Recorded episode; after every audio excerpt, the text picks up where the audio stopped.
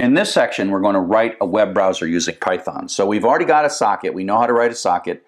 In the previous section, we played with the protocol and used Telnet to do it by hand, and now we're going to do it in Python. And what you're going to find is it's not that hard.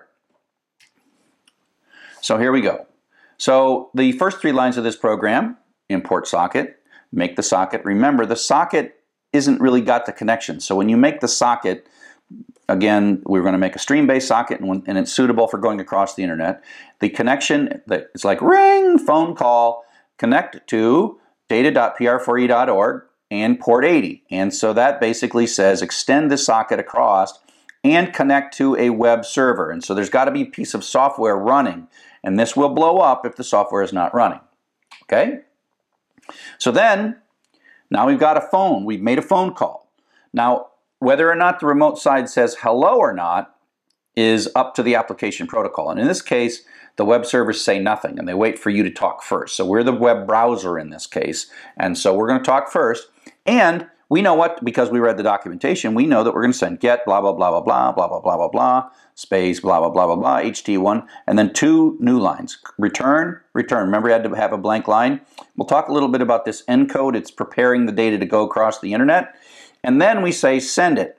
And so this basically takes that little string and sends it across the network. And then this piece of software is waiting for it.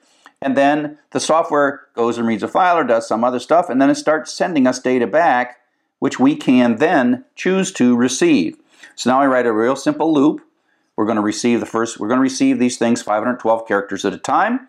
So we're going to loop through receiving 512 each time. And um, if we get uh, zero characters, that means it's end of the stream. The stream is closed. And if you look at the uh, little example from the previous one, you saw connection closed. When the connection is closed, we get an indication that it is because we ask for some data and we get zero data. Otherwise, if there might be more data, this will wait. If the network is slow, you'll see, if you do a print statement in here, you will see that this will pause from time to time on a really slow network. If your network is fast, it'll just go blank and it'll be so fast it won't matter.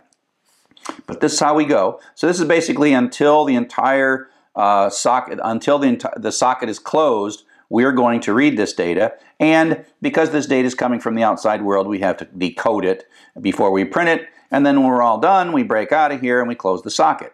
So literally, that is an entire web browser written in 10 lines of Python. And again, this is why everybody loves Python. So this is what this program will show if you run. Um, the get is sent. It looks exactly like doing it by hand. Um, you get some headers. Again, this is metadata that tells you something about the file. In this case, one of the important things is what kind of thing is coming next. There's always a blank line between, as a break between the headers and the actual data, the metadata and the data. And then here is the actual text of that romeo.txt file and then it's going to run this, going to print data.decode. All this is coming from the print statement. If you were going to parse this, you have to know that you're going to read the headers up to a blank line. The blank line is your indication as a software developer that the headers have stopped and the actual text begins, and you know the syntax. This actually could be a JPEG or a PNG or some kind of image, right? And this data would here look like.